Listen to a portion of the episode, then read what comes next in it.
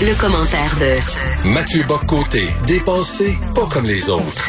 Mon cher Mathieu, je sais que tu veux nous parler de PSPP, Paul Saint-Pierre Plamondon, mais tout d'abord, je veux revenir sur ta chronique d'aujourd'hui, tous des épais avec un point d'interrogation. Tu reviens sur la manif euh, anti-consigne sanitaire qu'il y a eu ce week-end à Montréal.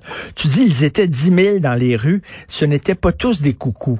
Moi, je ferais te dire, écoute, je sais pas si tu es d'accord avec moi, mais si tu participes à une manifestation qui est organisée par un gars comme Alexis Cossette-Trudel avec un discours de Lucie Laurier, si tu acceptes ça, je m'excuse, mais t'es un coucou. Parce que si tu es un vrai modéré, tu ne participes pas à, ces, à, ce genre de manif, manif-là organisé par des gens de même.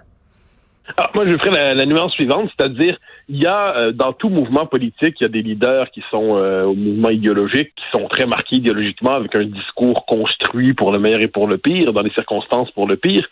Puis il y a du monde qui se laisse attirer par un, un, sentiment de protestation dans une situation qui semble bloquée, dans une situation où il n'y a pas de tout, tout semble d'une manière ou de l'autre, pas euh, rien ne semble déboucher. Et bien là, on se tourne vers l'option disponible. C'est un peu, je, fais, je ferai l'analogie avec ce qui se passe avec certains partis dits populistes européens.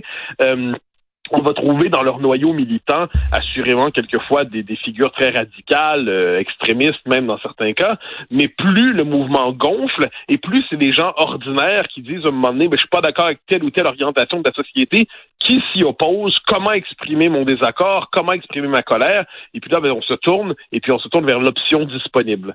À propos de la manif en tant que telle, moi, ça, mon propos embrasse un peu plus large que la manif en tant que telle. Mhm. C'est euh, en ce moment, il y a une tendance forte, une tentation forte dans, dans ce qu'on pourrait appeler les, les, élites médiatiques auxquelles euh, on participe tous d'une manière ou de l'autre ici, euh, à, à, à, mépriser, à tourner en ridicule tous ceux qui, d'une manière ou de l'autre, considèrent qu'il y a des ratés dans la gestion de la crise, des excès dans le contrôle sanitaire. À tort ou à raison, euh, moi je le précise en matière-là, moi je suis plutôt rigoriste. Je pense qu'on traverse une crise en, en ayant les moyens nécessaires, mais le fait est que certains se posent des questions, des questions qui sont peuvent être légitimes. le masque à l'école, des questions qui peuvent être légitimes. Faut-il vraiment porter le masque dans la rue? Est-ce qu'on est rendu là?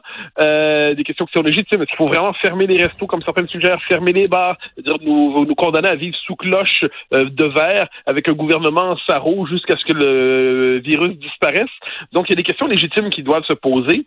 Et la tentation, trop souvent, c'est d'assimiler tous ceux qui critiquent la gestion actuelle de la pandémie à des conspirationnistes, à des coucous, à des mongols, à des fous. Je suis, je suis, je suis d'accord avec toi, mais des fois, Mathieu, j'aimerais ça que les modérés, dans tout mouvement, n'importe quel mouvement, j'aimerais que les modérés dénoncent aussi les radicaux dans leurs troupes. J'aimerais ça que les, les musulmans modérés, que les musulmans modérés dénoncent plus, de façon plus fortement, plus fort les les islamistes au sein de leur groupe. J'aimerais ça que la gauche dénonce le Black Bloc. J'aimerais ça que les identitaires dénoncent davantage les racistes aussi qui se cachent dans le mouvement identitaire. On dirait que les modérés de peur de discréditer leur cause, euh, hésitent à dénoncer les radicaux au sein de leurs troupes. Et ça, je, pense, je pense qu'il y a deux choses là-dedans. C'est une, une, une, bonne analyse. Je dirais qu'il y a deux choses. Le premier élément, c'est que par définition, les radicaux ont plus tendance à parler. si vous avez des réserves, vous dites, ouais, ça, ça, ça va loin, ouais, ça, c'est correct, ça, ça, je, je, m'équilibrer, vous allez moins porter à vous mobiliser que vous avez un discours très, très emporté. Donc, par définition, dans la vie démocratique, les militants les plus ardents sont ceux qui ont le plus envie de se faire entendre. Hein, ce qu'il faut avoir. En ça, c'est une catégorie. Ensuite, je suis absolument d'accord. Bon, je terminais mon texte comme ça en disant, maintenant, il y a une chose importante, c'est que le, le commun des mortels qui se reconnaît d'une manière ou de l'autre dans le scepticisme par rapport aux mesures sanitaires réussissent à débarquer les, les oiseaux et les coucous hmm. qui, euh, qui, eux, polluent la parole publique avec des... Là, on connaît la cassette, euh, on peut mettre les mots ensemble, on pèse sur, euh, sur ça, ça fait un nouveau texte, le Go, Arruda, OMS, mondialiste, 5G, euh, puis là, on fait ensemble un set carré. Il y a quelque chose là-dedans, dans ce discours-là, que je trouve délirant, mais il y a une critique raisonnable de certaines mesures sanitaires euh, et surtout de, la tentation de toujours serrer la vis. Je pense qu'elle doit être entendue, cette critique-là. Mais, mais, je, je, je, je, je, cite aussi la fin de ton texte, là, où tu le dis clairement. J'espère toutefois que ceux qui critiquent la gestion de la pandémie sauront enfin se démarquer des agitateurs et des démagogues qui cherchent à les embrigader dans une révolte extrémiste. Tu le dis toi aussi que tu t'attends des modérés qui ah, ben oui, Je l'espère ardemment parce que sinon, là, il se laisse, premièrement, il se laisse caricaturer. Et puis ensuite, les, les, les, critiques légitimes qui pourraient être entendues vont être ensevelies sous, sous la bêtise des, des conspirationnistes. Donc là, c'est la question, c'est de savoir comment. Et là, le problème, c'est que manifestement, ceux qui veulent prendre la parole à tout prix sont pas nécessairement les plus éclairés. Euh, moi, je, je, je, le dis euh, sur mon cas très particulier, mais il y en aurait tant d'autres. Je me fais traiter en ce moment de mondialiste. Alors, je m'attendais à me faire traiter tout dans ma vie, sauf de mondialiste. eh bien, euh, je, je suis un mondialiste au service de Soros, si j'ai bien compris, et de l'OMS. Ah, franchement, le chèque est pas élevé hein, pour, euh, pour, pour défendre un système comme celui-là. Donc, on est devant quelque chose d'un peu... Euh, il y, a des, il y a des manifestement des extrémistes. Euh, je me permets de l'évoquer parce que parce qu'on l'a vu hier. Sophie Durocher, ta compagne, oui. s'est attaquée de la manière la plus outrancière, la plus dégueulasse, la plus effrayante. on lit ça et on se dit, mais ça, on est devant des gens qui sont... Il y a une, une agressivité, une violence qui s'exprime et qui devrait être sanctionnée par n'importe oui, et il y a, une gang de dangereux chez les complotistes et les conspirationnistes. Écoute, je, veux à tout prix nous parler. Je veux à tout prix nous qu'on se parle de PSPP avant de, avant de se quitter. Oui, ben alors oui, c'est l'article sort dans la presse ce matin euh, et en gros, ce qu'on nous apprend, c'est c'est rien. Euh, on il y a, y a des gens qui appelleraient ça euh, une grosse job de bras dégueulasse. Moi, j'appelle ça un article de la presse. Hein? On a chacun, je pense que les deux termes peuvent être interchangeables.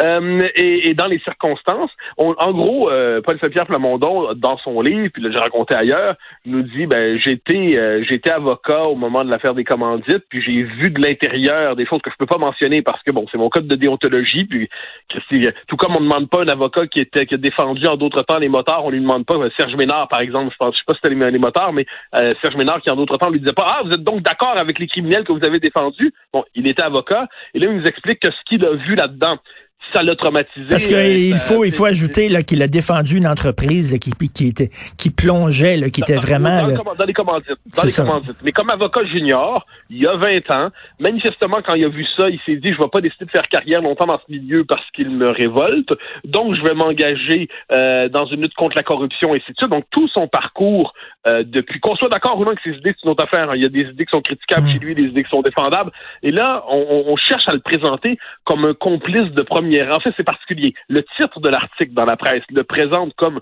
une forme de complice du scandale des commandites, complice juridique du scandale des hmm. commandites. Ensuite, dans l'article, on est occupé à minoriser les choses, à dire finalement, il n'était pas si important que ça. C'est un avocat junior, il était à la recherche, il nous amenait le café. Mais, mais là, tout l'article est fait c'est un, une tentative classique d'exécution politique de, des milieux fédéralistes contre un indépendantiste.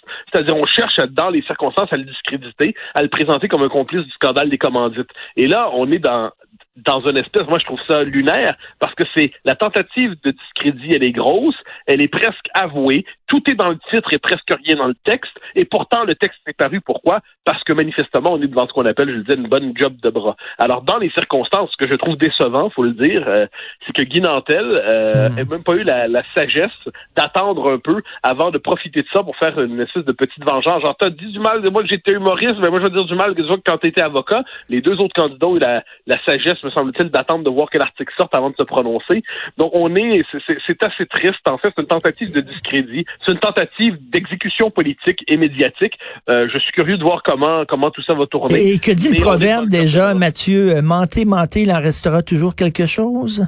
Oui, ben c'est ça, ben c'est ça que je là, manifestement, tous les militants trop excessifs, une course à chefferie, c'est pas toujours beau. Hein. Euh, on, s'empare de tout ce qui peut faire du mal à l'adversaire. Et là, on voit des militants sur les réseaux sociaux dire Ah, c'est un traître, il nous a infiltrés juste par opportunisme. Alors qu'on pense qu'on veut de, de, de Paul Savière Plamondon, l'opportunisme au Canada, ça consiste à demeurer lié à la clique fédéraliste, à la clique du château, comme on aurait dit autrefois.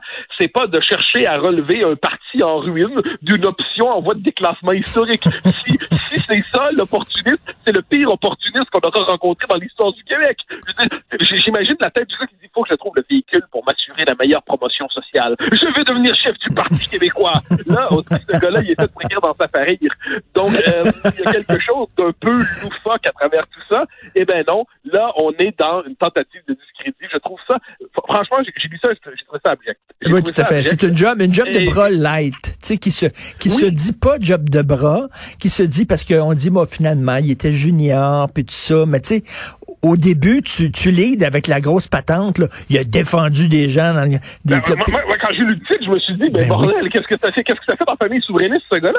on lit ça, on se dit, ouais, ça, c'est franchement, euh, on est devant un, cas grave. Là, l'article, on dit, où est-ce qu'elle est la nouvelle? Tu sais, moi, je me, je me rappelle d'un article de la presse euh, en d'autres temps, euh, qui avait, à mon sujet, qui avait, euh, qui avait inventé des affaires. Bon, je me rappelle d'autres. Donc là, je pense pas qu'on est devant l'invention. On est simplement devant, on est devant la surinterprétation malveillante pour chercher à faire le procès. Exactement. le procès d'un homme. Je trouve ça, je trouve ça bas, triste et révoltant. Reste à voir ce qui va rester.